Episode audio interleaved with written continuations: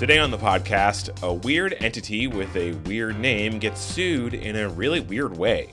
We're talking about how process serving works in the bold new world of crypto and whether a federal financial regulator is getting a little bit too cute here.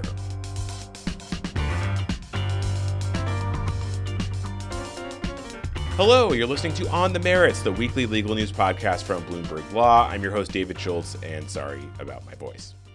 So, to properly set up today's episode, we're going to play a clip from the 2008 Seth Rogen James Franco action comedy Pineapple Express. Here's Rogen explaining to his pal Franco what he does for a living. Oh, I'm a process server, so I have to wear a suit. Wow. You're a servant? Like a butler? A chauffeur? No, no, what? No, I'm not like. No, I'm Shine a. shoes? I'm a process server. I like. In process. I work for a company that's like hired by lawyers to like hand out legal documents, like subpoenas to people who don't want them. So I gotta wear Subpoena. like disguises sometimes just to make them admit that they're themselves, so I can serve them the, the papers. Disguise. Kind of, I guess. It's a hell of a job. That's cool, man. like a day to day. Despite what James Franco just said, process serving is typically seen as one of the most boring parts of the legal biz. Boring, but important. If you get it wrong and incorrectly sue a defendant, you can tank an otherwise slam dunk case. But again, this is pretty basic stuff. You might have to hire a Seth Rogen to do it for you. But it seems like in the year 2022, lawyers have pretty much figured out how to serve papers. Or at least they had before crypto came around. The exotic legal structures and extreme anonymity of businesses involved in crypto and other digital assets make it actually kind of hard sometimes to know who to sue or how, and it's forced attorneys to get a little creative. Earlier this year, a crypto exchange trying to sue an anonymous person or people who allegedly stole its digital assets got permission from a judge to send out its suit via NFT. The exchange sent the alleged thief or thieves an unlabeled NFT, which, when open, actually contained the legal documents. Boom, process served. But now we have a case in which a federal agency is being accused of getting too creative in serving someone in the crypto world.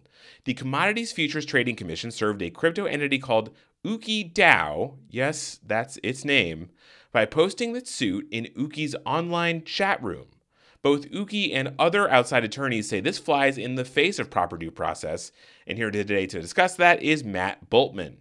Matt wrote a story about this whole dispute and why it could imperil the CFTC's enforcement action, and I started off by asking him to explain to me why getting process serving right is so important. The idea with service is that if I decide to sue someone, I have to provide them with notice of the lawsuit and the necessary legal documents. So it's it's grounded in the Constitution's due process requirement. It's meant to ensure that before a person is found liable for something, that they have fair notice of the claims against them and an ability to appear in court to defend themselves. And yes, if service is not done properly, it can mean that the lawsuit is, is unable to proceed. So, in other words, you have to prove that the person you're suing knows they're being sued, right? In a way, I mean, there are established channels for service. For example, I walk up to you and hand you a summons and a copy of the complaint. If you can't provide service through those kinds of traditional means, you can ask the court to allow what's known as alternative service. So whether the chosen method is proper basically kind of boils down to whether what you're doing is reasonably calculated to give the person notice of the claims against them. So you're not trying to like trick them. You're actually you're actually trying to. You're making a genuine uh, making a genuine effort. Got it. I see. Um, so let's talk about Ooki. And I really wish that the name of this company was not Ooki, but that's the name of the company. So let's talk about what happened here. And We're gonna have to explain a lot of stuff. There's a lot of a lot of acronyms. So first off, Ooki is a decentralized autonomous organization or a, a DAO. What is that? Well, how how does that work, and how is Ooki uh, different than a normal company?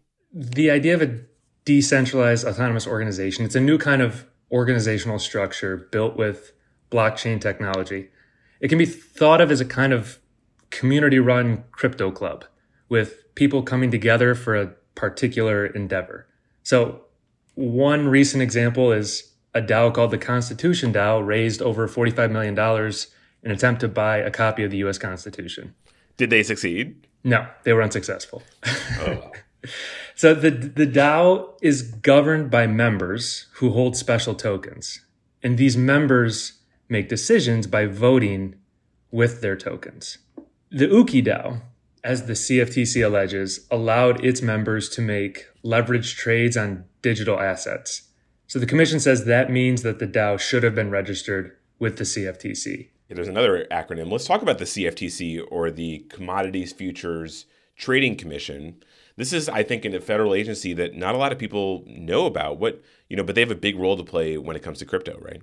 They are there. They have been, I guess, involved in kind of the crypto community, along with other federal agencies. The, the SEC has been active in this space as well. The Department of Justice has been active in this space as well. So there's kind of at this point different agencies that are involved in the in the crypto space.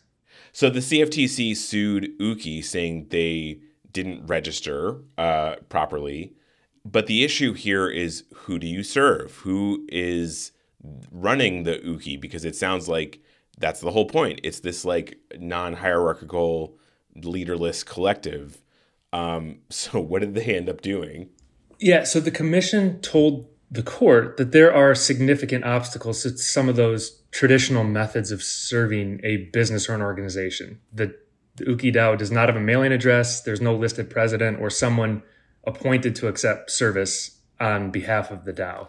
Because that's that's another thing that I just realized. So the, the even the other members of the DAO maybe don't know who each other are because these are all people with like anonymous online handles, right? So even you know if you found one person in this and you couldn't even know who the other people are. Exactly. The idea of it is is kind of this. In theory, it's this group of anonymous people from all over the world potentially who kind of come together. Um, yeah, not necessarily knowing who one another is. So what they decided to do was post copies of the complaint in a help chat box on what the commission believes is the Ooki DAO's website. And then also said that it provided notice of the lawsuit in an online chat forum where members of the DAO talk. And the court initially approved this as proper service. There have been a couple amicus briefs filed, and there is a hearing scheduled for late November about this process issue. So, and the issue here is that there's no guarantee that every member of this DAO would log on to this chat box and see this the copy of the lawsuit, right? Yeah, and I, guess to understand some of the concerns with this service of process, it's helpful to understand the CFTC's legal theory in this case. And the CFTC's view is that every member of the DAO who votes on governance issues can potentially be held liable for the DAO's regulatory violations. So that theory is new in its own right, and it has some potential implications that concern people. So one example that several people gave is I'm a DAO member and there's a proposal to do something that I know will violate regulations. So I vote against it, but I'm outvoted. I may have just exposed myself to liability by voting, even though I may have been trying to do the right thing. So combining that with the issue of service, the concern is that the CFTC is combining this broad view of liability with a kind of flimsy service that isn't designed to actually give people notice of the claims which they could be held liable for. Yeah, and a, lot of the attorneys that you spoke to for your story agree with that and said that you know this is an example of an agency really cutting corners when it comes to uh, process service. This was like a you know a totally insufficient way to do this. I mean, they did get it approved by a court, but still, I mean, this was this raised a lot of uh, eyebrows here, right? Yeah, I think the comparison that a lot of the lawyers that I spoke with drew to the CFTC posting a complaint in a chat box here was pinning a lawsuit on a bulletin board in a town square rather than actually handing someone a copy yeah. of the complaint. Yeah. However, though, I mean, to play devil's advocate, I guess, uh, is Ooki sort of using this kind of decentralized anonymous structure to avoid being sued? Because we've all heard about people who are hard to serve and process servers having to disguise themselves and you know, uh, say, you know, are you so and so? Well, here you're you're served with these papers. Um, is this a way that you know Ooki can avoid liability by just saying like, hey, if you can't serve us, you can't sue us? So the Ooki DAO is somewhat unusual in that, as the CFTC alleges, one of its co-founders had publicly stated that they wanted to organize as a DAO, believing it would insulate them from regulatory oversight. Basically, Ooh. was basically the implication was that they were intentionally trying to avoid oversight. At the same time, a lot of the overarching questions here what kind of entity is a DAO? What's the appropriate service or process? Those can be mapped onto other DAOs, which, as we talked about, by their nature, are designed to be these kind of amorphous groups with no centralized authority. I think most people would agree that you want regulators to be able to go after bad actors.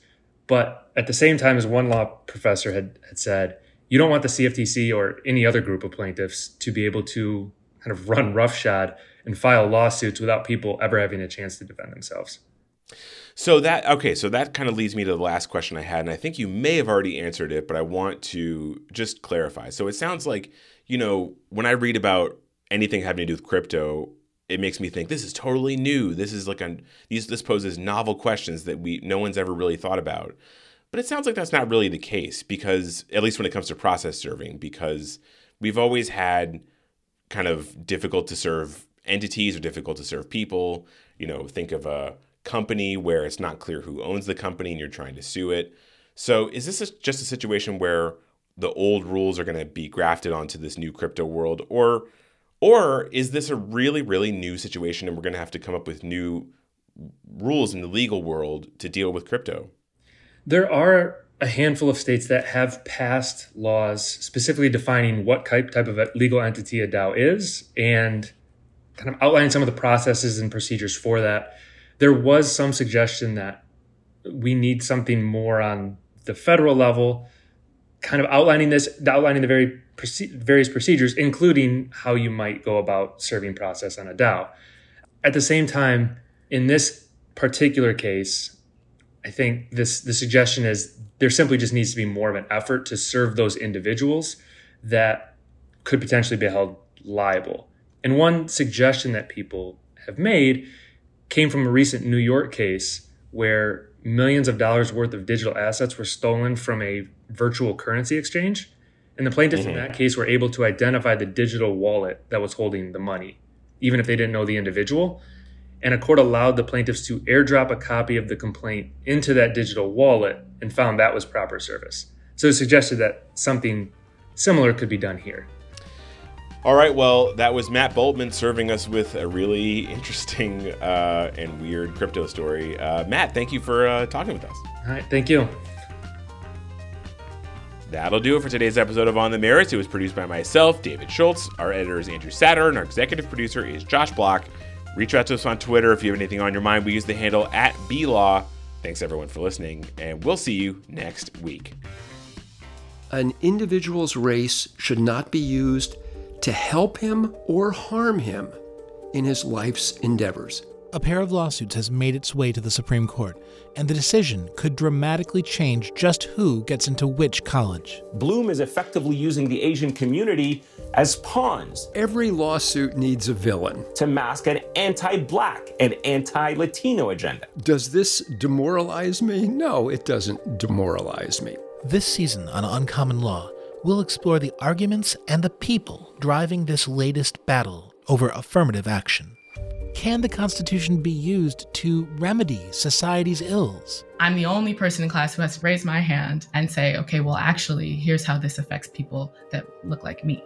Does the 14th Amendment's Equal Protection Clause prohibit all discrimination based on race? You let somebody in because of their race, you're keeping somebody else out because of their race. There might have been two or three Latinos, including me. And so somehow that's too much, somehow that goes too far it's hard not to take that very personally. Coming October 25th, part one of a three part series on affirmative action. What's being decided is whether black and brown people are going to be excluded in significant numbers.